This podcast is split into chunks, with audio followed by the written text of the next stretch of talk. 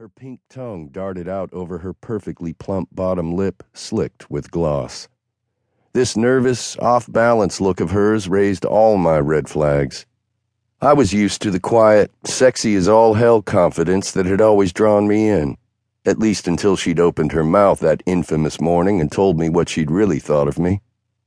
I need a few moments of your time. I raised an eyebrow. Now that was a new development. She'd never sought me out. Is that so? Yes, if you could spare me five minutes. Some of her words from that morning, which I might as well have tattooed on my skin, came back to me. Do this again? Are you crazy? I must have been insane to do this the first time. This can never happen again, and no one can ever know.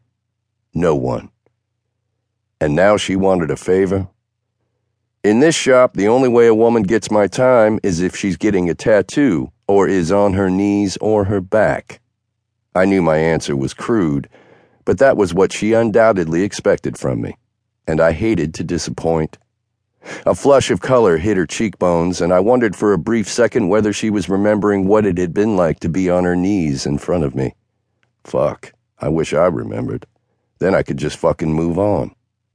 I waited for the clipped go to hell and an abrupt exit, but instead of turning and walking out, she surprised me. A tattoo it is, then. My eyebrows hit my hairline. Really? Of what? The disbelief was evident in my tone. She hesitated a moment before answering. A fleur de lis. She held up her fingers to indicate the size. Right here. She pointed to her hip bone. No shit? No shit. A grin tugged at the corner of my mouth when she echoed me, but I beat it back. She was here because she wanted something from me. Badly enough that she was willing to let me get her partially naked and under my tattoo gun to accomplish it. Interesting. Then follow me, sweetheart. I led her back to my room and pulled the door shut. She moved to sit, but I stopped her. I wanted to see just how committed she was to whatever the hell had brought her here. Drop your skirt first. Her head jerked up. Yeah, I figured that'd get your attention, Princess. Are you serious? You expect me to give you a tat through your clothes? Even I'm not that good. Those vivid blue eyes turned to ice. Fine, but you have to listen to what I have to say. Fair enough. You lose the skirt, I'll listen. Didn't mean she'd get what she came for, but I could at least listen if it got her clothes off. Jesus, I'm pathetic. Bargaining for her to get naked? With most other women, all I had to say was strip, and the clothes hit the floor right before the female in question hit her knees. I wasn't vain, but even I knew that being six-four, covered in tats, and built like a brawler had an effect on the ladies.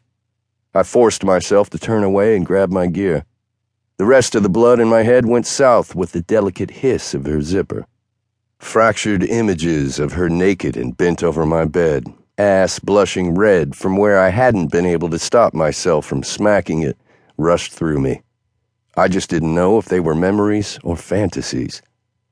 Fuck. I'd never be able to get her this tat with a heart on the size of a goddamn redwood. I glanced over my shoulder, unable to resist getting a look at what she'd uncovered. But the slice of skin exposed between her skirt and jacket wasn't the nakedness I'd envisioned and the words that came next doused my libido. I need you to donate a piece of property you own through your parents' trust to the L.R. Bennett Foundation. I crushed my fist closed around the alcohol prep pads to keep them from scattering to the floor. So that's what brought her here. Should have figured. Think Bill Gates Foundation and then scale it back a few billion, and you had the L.R. Bennett Foundation, the top of the heap of New Orleans do gooders and founded and run by Vanessa's mother's people. My anger, which had already been steadily bubbling since she'd walked through the door, rose hot and fast. You came here to ask me for money. I needed to hear her say it again. She shook her head, and not a single strand of hair moved from her perfect style. That perfection was like fuel to the fire. No, not money, land.